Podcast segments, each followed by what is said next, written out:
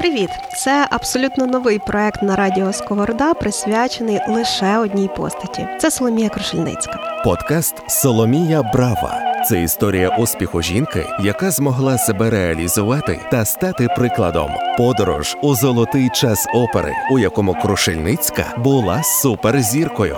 Спільний проєкт музично-меморіального музею Соломії Крушельницької та Львівської національної опери імені Соломії Крушельницької за підтримки Міністерства культури та інформаційної політики. Вітаю усіх! Це фінальний підсумковий епізод подкасту про Соломію Крушельницьку, і у ньому ми хочемо дати слово самій співачці. Що Соломія говорила про кар'єру і обов'язок, як водночас позитивно і тверезо дивилася на випробовування життя, як оцінювала творчість найвідоміших композиторів, зрештою, які з її висловів не втрачають актуальності для нас теперішніх.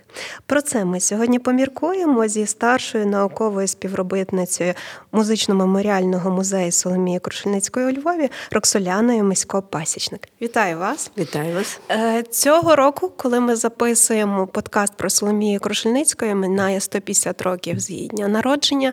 Нещодавно ми також е, святкували 300 років з дня народження Сковороди минулого року 150-річчя Соломі... Е, Лесі Українки. І ці всі відомі українці, вони не просто відомі у своїй сфері, чи письменники, філософи, е, співаки. Вони як для нас теперішніх рольові моделі. Адже з їх творчості ми можемо взяти для себе щось більше, з їх життя ми можемо взяти якісь установки. І я так розумію, що сьогодні ми говоримо про те, що з творчості життя, характеру Соломії Крушельницької ми можемо засвоїти засвоїти для себе теперішніх. З чого ви хотіли би почати? Я власне хотіла зауважити, що в останні роки. Увага нашої широкої громадськості до Соломії Крушельницької збільшилася саме як до особистості, як до постаті, не так. тільки як до оперної співачки. І кожному цікаво, а як же гартувався характер Крушельницької, як вона сама себе творила, які е, перешкоди долала, які труднощі, е, як е, взагалі вона сприймала оточуюче життя. Традиції, якісь навіть забобони, якісь традиційні ритуали навіть. Угу. що оперний світ насправді він жорстокий і конкурентний в цьому в цьому світі треба було мати не тільки талант надзвичайної ваги, але й характер. Не тільки, власне, що талант тут е, відіграє найменшу роль, вона це часто говорила, що це якийсь відсоток. А а що саме, які кроки робила Соломія Крушельницька, які привели її до світової слави? І напевно починати треба з дитинства. Е, бо її нахили до артистизму, до її акторської майстерності, вже такої, як маленької дівчинки, то про це згадує її сестра Олена, що вона вже в 4-5 років е, себе поводила як удавачка, акторка. Вона вміла дуже е, влучно зауважувати якісь особливі риси поведінки чи мови старших людей. Але про те, що Соломія. Мріяла, замріяла собі бути артисткою, ну це вже перший такий дуже сміливий крок. Очевидно, що е, всі вже слухачі почули життєвий шлях Крушельницької і, напевно, пам'ятають і такі важливі етапні події життя. І перше це її. Принципова позиція, коли вона відмовилася виходити заміж. Це був такий перший дуже крутий поворот в її житті, який вона абсолютно свідомо вчинила, маючи мету перед собою. І перше, перше, що потрібно для людини, це знати, що ти хочеш. І Соломія в той момент вона вже знала, вона хоче стати музикантом, вона хоче стати артисткою. І розуміла, що якщо вона піде за оцими традиціями, якщо вона не стане сама собі на захист, її мрія, очевидно, не здійсниться. І тут треба віддати належне людині, яка її в цей момент підтримала. Може навіть сказати двом це її старший брат і батько. Ну, уявити собі, що парох, авторитетний чоловік в селі раптом скасовує весілля доньки, яка мала вийти заміж за майбутнього священика, ну це вже революція, це точно революція в селі. Але батько, напевно, це і любов, і це його якась далекоглядність, і це величезна довіра до дитини. Тому що він довірив і раз вона хоче здійснити цей крок, значить вона знає, за що вона бореться. І До кінця його життя, до кінця е, життя отця Амвросія, Соломія йому була безмежно вдячна за цей його крок.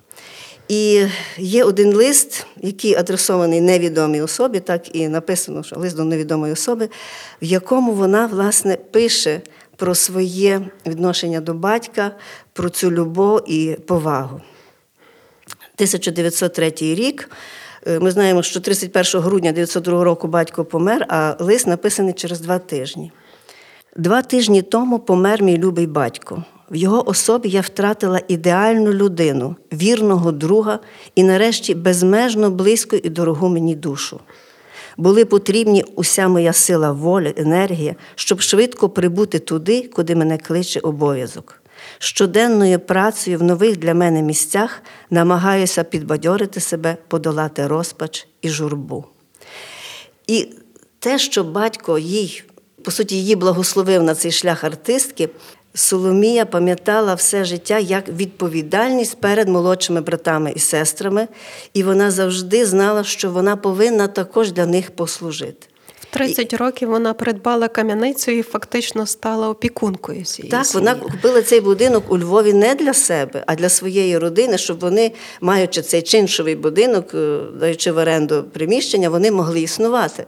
В 30 років молода особа, здавалося, егоїстично мала би завойовувати світ. Ні, вона свої гонорари, про це вона писала, що це, це за її зароблені гроші.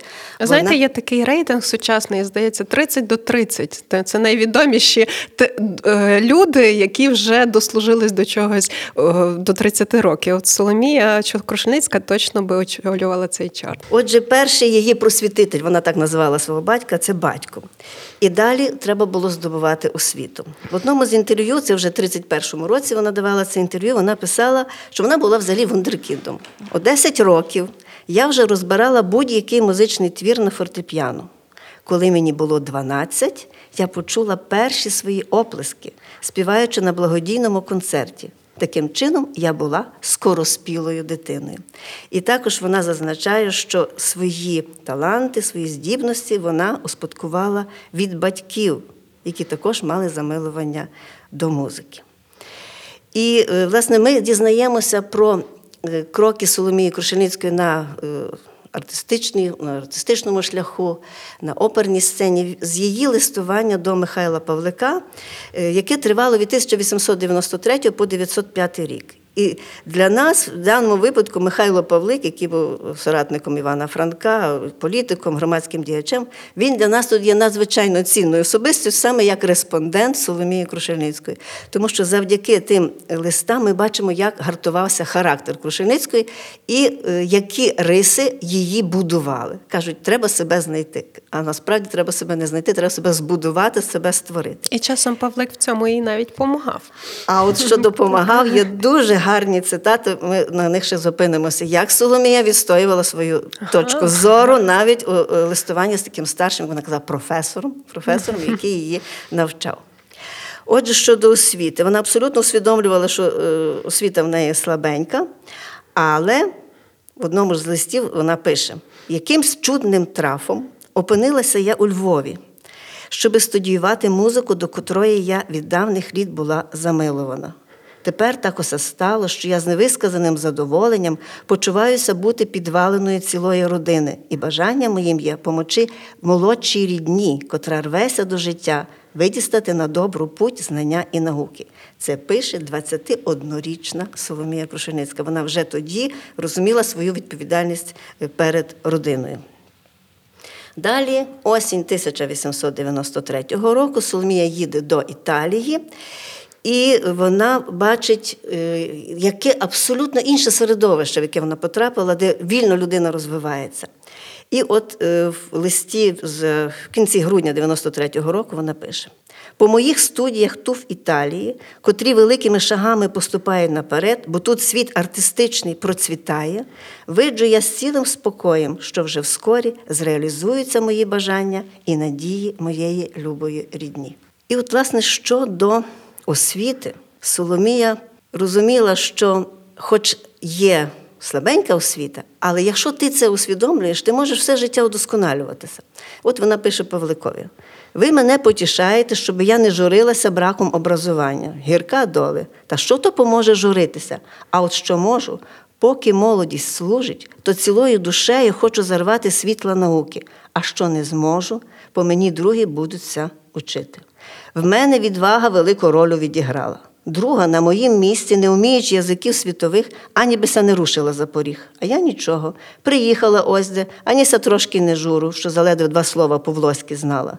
Та от за тих пару місяців, а вже й говорю, і читаю книжки.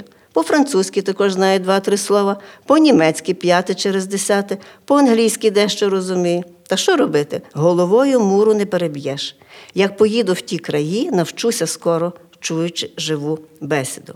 Я вам кажу тільки, що я хочу працювати і без праці жити не можу.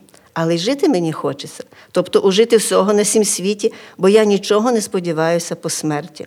Це дуже трудно погодити ті два пункти в моїм фаху, а один без другого для мене і моїх поглядів не може існувати.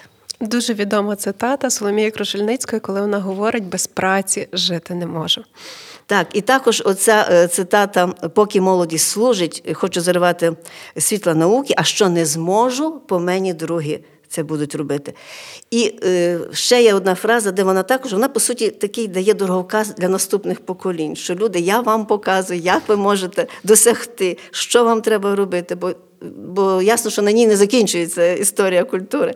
І оці такі заповіти Соломії Крушеницької, це власне це, про що ви говорили. Це те, що є актуальне для сьогоднішніх е, митців, взагалі людей, які прагнуть щось досягти у своїй сфері. Соломія Брава на радіо Сковорода. Наступна тема заміжжя. Це дуже цікава тема для Соломії Крушельницької, бо е, так склалося наше бачення про неї, що вона свідомо відмовлялася від заміжжя, щоб знайти ту єдину постать в своєму житті. Це по-перше, а по-друге, щоб дійсно служити в мистецтві. Вона вже була реалізованою всесвітньо відомою співачкою, коли дійсно відбулися їхні весілля Чезари Речоні, і всі говорили про те, що це просто була ідеальна пара і її перше кохання.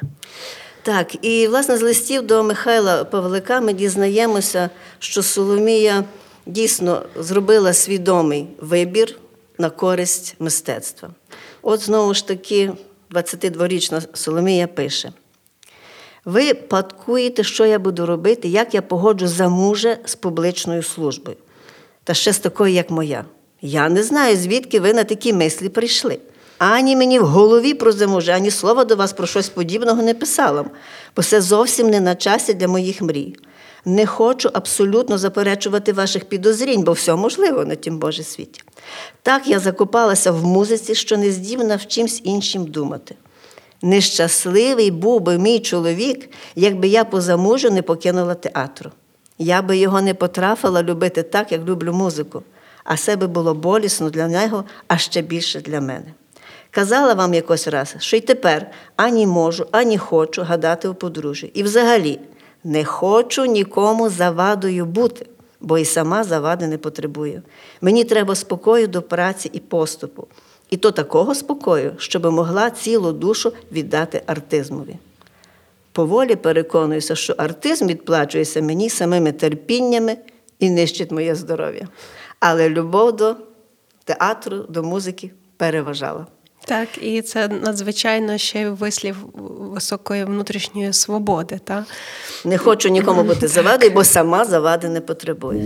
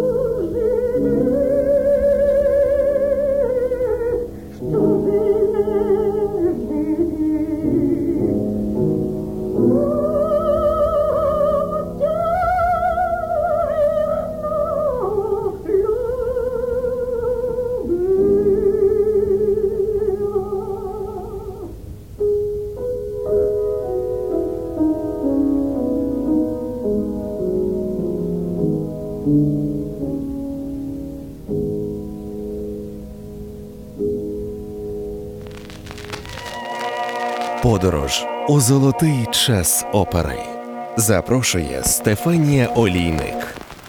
Ті фрази її про заміжжя і те, як вона е, в принципі вела і будувала своє життя.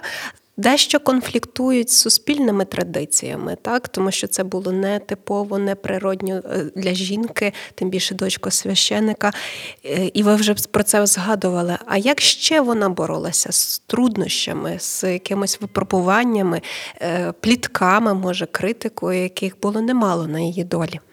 Звичайно, що на її творчому шляху було багато голок, шпилюк, були випробування, були розчарування. І Соломія е, гартувалася. Гартувалася як вміла, як могла, як е, людина абсолютно ще ну, недосвідчена, вона реагувала в цих листах не раз дуже гостро, і е, з плином часом вона вже змінювала свої погляди на цю реакцію свою. Взагалі, людина відповідальна за три речі: за те, як вона реагує, як вона інтерпретує і куди спрямована її увага. І, власне, вона себе постійно удосконалювала, постійно над собою працювала, щоб деякі речі її просто переставали зачіпати. Але такий удар досить сильний її чекав е, після повернення до Львова в 1894 року. Після, по суті, семи місяців навчання в Італії. Е, Це була е, така досить е, важка пора для родини. Тоді хворів брат, і вона підписала контракт на 4 місяці з Львівською оперою. Ми знаємо, що в Італії Соломія перейшла з мецо-сопрано на лірико-драматичне сопрано, що потягнуло за собою, очевидно, зміну репертуару. І Соломія приїжджає до Львова з новим голосом. І як вона писала до Павлика, що вона сподівалася, що їде в свої краї, що її підтримують колишні друзі, її професор, а сталося це зовсім по-іншому. Вона взагалі не могла зрозуміти, ну, чому, з якої причини її настільки вороже зустріли. Але, напевно, це також було потрібно, тому що попереду ще був дуже довгий шлях. І Соломія з цього двобою з перешкодами, з цими проблемами, вона вийшла переможецею. От пише вона в листі е, 10 червня 1894 року. Поволі я якось вийшла з тих інтриг позаколісових. Я не знаю, чого тим людям бути такими поганими і затруювати собі і другим те життя, і так вже мізерне. Я вам і не писала, які я терпіння пережила в початках моїх виступів. Як знаєте, не по своїй волі повернулася у Львів. Але що ж було в кінці робити? Як ми зробили контракт з дирекцією на тих п'ять місяців, то треба було хапатися за роботу, котру мені на карк наложили, та виконувати її по можливості сумлінно. Ані мені не снилося на тій дорозі праці подибати таких ворогів. І е, Соломія цілий місяць, вона потім написала Павликові, вона цілий місяць не могла ні до кого писати. Взагалі мало взагалі з ким розмовляла. Але все ж таки пройшли декілька вистав. Спочатку це Фаусгоно, потім Аїда. І от вже після вистави Аїда вона сказала, що відчула, що має публіку за собою. Це теж про досвід, негативний, але досвід, і мені здається, що нам теперішнім обов'язково теж його треба врахувати, тому що ми зараз в етапі війни, і ми розуміємо, що тільки. Взаємодопомога, підтримка, дружба, е, об'єднання може привести нас до перемоги. Хоча в таких от історіях, як ви розповіли, ми бачимо те, що українці часто були роз'єднані, хоча не мали ні своєї держави на той час, але навіть в таких мистецьких колах. Соломія Крушельницька шукала підтримку, але, на жаль, не знайшла і їй доводилося великою працею і знову ж таки працею здобути цю повагу. Так, і оце її, напевно, все ж таки оптимізм, тому що вона Так. вірила, що вона стоїть на правильному шляху. Всупереч тому, що Валерій Висоцький, її професор співу, ну можна сказати так, пророкував їй дуже швидке завершення кар'єри. Вона не піддалася, бо вона вірила Фаусті Креспі, вона вірила своїм італійським викладачам. І також щодо критики. Щодо критики, ми вже про це говорили, вже ми згадували на подкастах, але я собі дозволю все ж таки повторити. Щодо газетників, то гадаю, найкраще лишити часові, то мусить перем'ятися, бо маю публіку за собою. Такої боротьби мені навіть треба, хоч би для того, щоб і зарозумілість не попасти. І наступна цитата: критики львівські мусять так писати, як пишуть. Я би також так само зробила, але з додатком сумлінної оцінки гри і співу, бо тоді і я би щось такої критики скористала. Наскільки тверезо вона це все сприймала, і е, взагалі відомо, що найсуворішим критиком була сама Соломія Крушельницька. Вона ніколи не зупинялася на досягнутому. Якщо б її все влаштовувало, вона б закінчила військову консерваторію і нікуди б вже не рухалася, бо вона могла тут залишитися і працювати. Що Соломія все життя працювала над своєю волею, була надзвичайно дисциплінована у всіх деталях. До речі, Яніна Королєвич Вайдова, з якою вони тут жили е, у Львові студентками, згадувала, що Соломія кожного ранку обливалася холодною водою. Це було жах просто для Яніни. Вона каже, як вона може? Ну, вставала дуже рано. Завжди в неї був роз, такий е, день розграфлений, скажімо так. Е, Мала дуже чіткий графік. Завжди знала, що скільки годин іде там. Шість годин на музикалі і музичну граматику. Далі в неї читання. Кожен день, кожен день це є сходинка до її вершини. І вершини сила волі. Безперечно, ж, сила волі надзвичайна. Подкаст Соломія Брава з нагоди 150-річчя Соломії Крушельницької. Соломія Крушельницька не тільки тверезо оцінювала своє життя, вона дала дуже проникливі і цікаві свої спостереження про найвідоміші твори, про найвідоміших композиторів і минулого, і сучасності. Йдеться більше про оперних композиторів, е, в партії яких вона співала. Які цитати найцікавіші, на вашу думку, можна було е, зачитати, озвучити в цьому блоці? Ну, напевно, в першу чергу це її оцінка музики Вагнера. Е, Коли Соломія приїхала до Мілану, очевидно, що вона відвідувала театр, і е, в одному з листів, досить так ну, сказати, з подивом, вона писала до Михайла Павлика. Колись то була наочним свідком, як в театрі Міланському Ляскала запротестували оперу Вагнерову, котра, на мою думку, має впевнену будучність. Та в Італії хіба за сто літ зрозуміють супричудну вагнерівську музику, що не лише до серця промовляє, а й до розуму. І тут Соломія порівнює опери Вагнера з Лисенком. Його опери радше можна назвати драматом музичним, аніж операми. Лисенко наш зовсім схожий з Вагнером, і не диво, що і в нас не всі його розуміють як слід. А раб Божий ще досі не співала Вагнерівки, але тепер зачала студіювати його оперу Ленгрін дуже ладно і менш карколомно, ніж другі. Це Соломія писала в кінці 1893 року. А знаємо, що для того, щоб вивчати творчість Вагнера, вона зрозуміла, що італійської вокальної школи їй або замало, або це просто не та школа. І вона їде в 1895 році на навчання до Відня, до професора Йозефа Гінзбахера, і під його керівництвом вона, по суті, вивчила весь свій вагнерівський репертуар.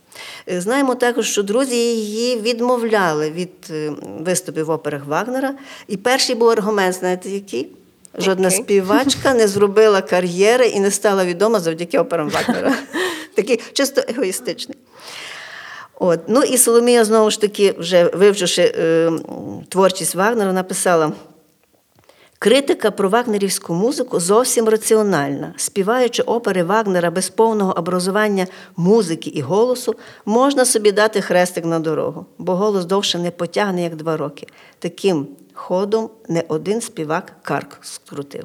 Ну, ми знаємо її тріумф на паризькій сцені в опері Вагнер Лоєнгрін. І взагалі опери Вагнера тріумфували і в Європі, і в Південній Америці. Соломія надзвичайно високо цінувала творчість цього композитора. І навіть е, з оперою Лоєнгрін завершила фактично свою оперну кар'єру. Так, 25 років ця опера була в її репертуарі. Це така ну, вірність цьому твору. Оскільки ми зачепили Лисенка, якого вона порівнювала з Вагнером, вона пише до Павлика, який досить так, ну скажімо, холодно е, відгукувався про творчість Лисенка. Вона йому пише: Ви кажете, що вас не вражає музика Лисенка і маєте рихт. Бо чи чули, щоб хоч один кавалок був виконаний належно?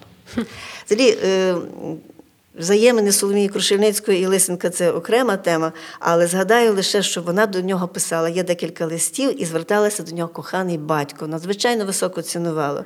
Е, Були листування, було листування з Ідзіковським, перемовини про її виступи в Києві. Але, на жаль, таких не було.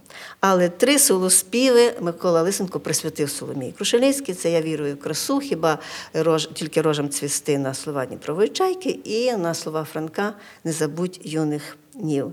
Соломія, коли вона отримала цей подарунок, каже: Я не знаю, як вам віддячити, хіба вам колись заспіваю наших співанок. Але зустріч їхня, на жаль, не відбулася. Отже, Лисенко Вагнер для Соломії це були досить близькі композитори. І от е, далі про Вагнера. Відновити вагнерівські перипетії надзвичайно цікаво. Та на це пішло б багато часу. Можу лише сказати, що створення жіночих образів Вагнера велика, але й нелегка радість. У цих образах чітко вимальовується героїчна лінія. Згадайте хоча б Брунгільду. Всі вони майстерно окреслені, проте постійно коливаються між реальним життям і невловимістю вигадки. О, Ізольда, це постать з легенди, але її пристрастям притаманні глибокі людські риси. Я, що ніколи не хвилювалася в інших спектаклях, цілком втрачала спокій, коли повинна була співати цю партію. Поряд з е, вагнерівськими образами, особливо те, що ви згадували Ельзу в Лоєнгріні, також один з улюблених образів Соломії Крушельницької це був образ Аїди. Але про Верді в неї є дещо, можливо, для нас несподівана думка. Джузеппе Верді. Я грала у багатьох операх Верді. Музика цього композитора настільки проста і доступна, що кожен в змозі сприйняти її до кінця. Однак в його операх артистові важко виявити власну індивідуальність. Хм, Дуже цікаво. Так, і це вона вже писала в, е, в такому зрілому віці, це 31-й рік е, її інтерв'ю. Попри те, що зараз, наприклад, опери Верді є найпопулярнішими в А можливо, театрах. через те, що вони є доступні всім, і е, кожен дуже легко сприймає музику, вона запам'ятовується легко. І в одному з листів, ще на на початку своєї кар'єри, Соломія писала до Павлика: дуже тішуся, що любите Аїду. Я ж в ній так замилована, що часом за плачем перестаю співати. Мені все дивно, тим більше, що я. Холодного темпераменту і нерви мої сильні, як посторонки. Це також така відома фраза, що Соломія була холодного темпераменту.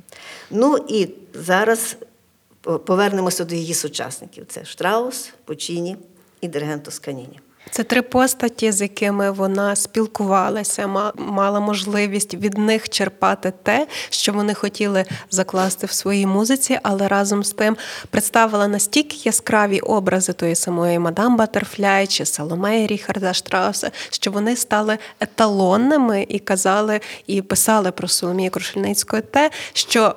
Після її виконання важко собі уявити якесь інакше. Так, кожен раз, коли ми будемо бачити на сцені Батерфляї, скільки би їх не було тих батер... ми завжди будемо згадувати образ, який створила Соломія Крушеницька.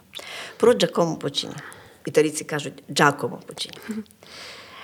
Джакомо Почіні був чудовою, доброю, симпатичною людиною. Як композитор він мав бездоганне чуття театральності. Задуми його творів відзначалися ясністю і чіткістю. Йому була притаманна щира чуттєва імпульсивність. Е, Є багато різних легенд, як прийшла роль Батерфляй до Соломії Крушельницької, але в інтерв'ю 31-го року вона якраз чітко нам розставляє всі крапки над і. Дивно прийшла до мене роль Батерфляй. Я грала тоді в Неаполі. Актори, які в той час виступали у театрах міста, влаштували доброчинний спектакль, в якому кожен міг виконати все, що забажає. Мені спало на думку одягнутися гейшою і проспівати уривки з модної тоді оперети. Я ретельно загримувалася, як бачите, в мені немає нічого від японки. Отже, я так загримувалася добре, що композитор Клаузетті, побачивши мене, вигукнув Батерфляй, батерфляй, ви викопана японка і повинні грати батерфляй. Він переконав мене. Потім я виконала цю роль у ста спектаклях. І ще такий дуже цікавий факт. Вона про це говорить, про те, що вона виконала, і жодного слова, що це був тріумф, що там було все. В неї настільки відсутня ця була зіркова хвороба, це просто под, ну, подивляєш. Так, справді. Так, е, в кожному інтерв'ю, там е, як їй важко було розговорити. Кожен е, журналіст пише, їй краще співати, ніж говорити. Вона не хоче про себе говорити. Вони витягали з неї, ну, по суті, по слову. І також тут так. Я заспівала сто разів. А, а що за тим є? Це можна послухати в подкасті, в який вже є опублікований. Знаєте, в цьому моменті я би хотіла, щоб ми послухали голос Соломії Крушельницької, і мені здається, в цей момент найбільше пасує арія Стоски, ще одної опери Джакомо Пучіні, яка починається буквально такими словами: Я жила мистецтвом, я жила любов'ю. І ці слова як найкраще переконують в тому, що десь оця слава тріумфи, звичайно, вона залишається приємно, але вона залишається на другому місці, коли ти справді живеш мистецтвом.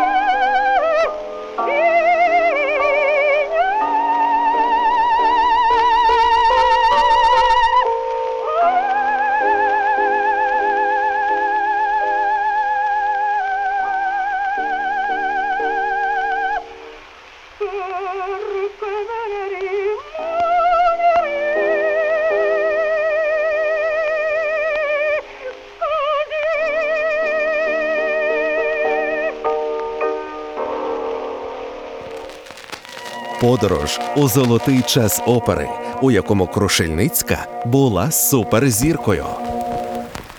Це досить своєрідний композитор. Він вважає свій твір чимось на зразок істоти, яка відокремлюється від нього і починає жити власним життям. Тому, ставлячи свої опери, він інтерпретує їх так, ніби має справу з чужими творами. Штраус є найкращим постановником опер Штрауса. Він закоханий в свої опери і об'єктивно відчуває їхню красу. Його чудова Соломея народилася у пориві натхнення і тому витримана у ключі від першої до останньої ноти. Електра, навпаки, подекуди нерівна, в ній відчувається слабкість композиції. Проте всі опери Штрауса відзначаються неабиякою внутрішньою цільністю. Це випливає з того, що композитор був водночас і лібретистом. І на завершення її думок про сучасників Тосканіні. Відомий диригент, Диригент. який кажуть, що він її навіть кохав. Так, є таке, є таке припущення, а от вона залишалася вірною мистецтву. Тосканіні є найосвіченішим і найвидатнішим диригентом сучасності. Я перемогла з ним у найважчих битвах: Вагнер, Каталані, Ріхард Штраус. Ось віхи нашої невтомної праці і наших здобутків. І е, на завершення нашої розмови я хотіла прочитати декілька висловів Соломії Крушельницької, які мають повне право стати афоризмами. Можливо, для когось дороговказом, можливо, для когось мотивацією, для когось натхненням. І от зараз Декілька декілька афоризмів Соломії Крушельницької. Поки молодість служить, то цілою душею хочу зарвати світла науки. А що не зможу, по мені другі будуться учили. Той світ артистичний, знаєте, лиш зверха такий прелесний видається. Кажу вам, що треба великої відваги або мого замилування до музики, щобися пустити в ту тьму. Хоч би й тисячу літ жив чоловік, то мав би чому вчитися. Коби охота. Бувайте здорові, тримайтеся ціпко, цьомаю сердечно всіх і вся ваша Соломея. Це був подкаст, можливо, навіть щоденник життя і творчості Соломії Крошельницької в рік її 150-річчя, який ми записали разом з Радіо Сковорода. Мене звати Стефанія Олійник. Мені було дуже приємно щоразу спілкуватися з працівниками, науковцями, дослідниками музично-меморіального музею Соломії Крошельницької у Львові. А цей подкаст випущений за підтримки Львівської національної опери та Міністерства культури інформаційної політики України. Привіт!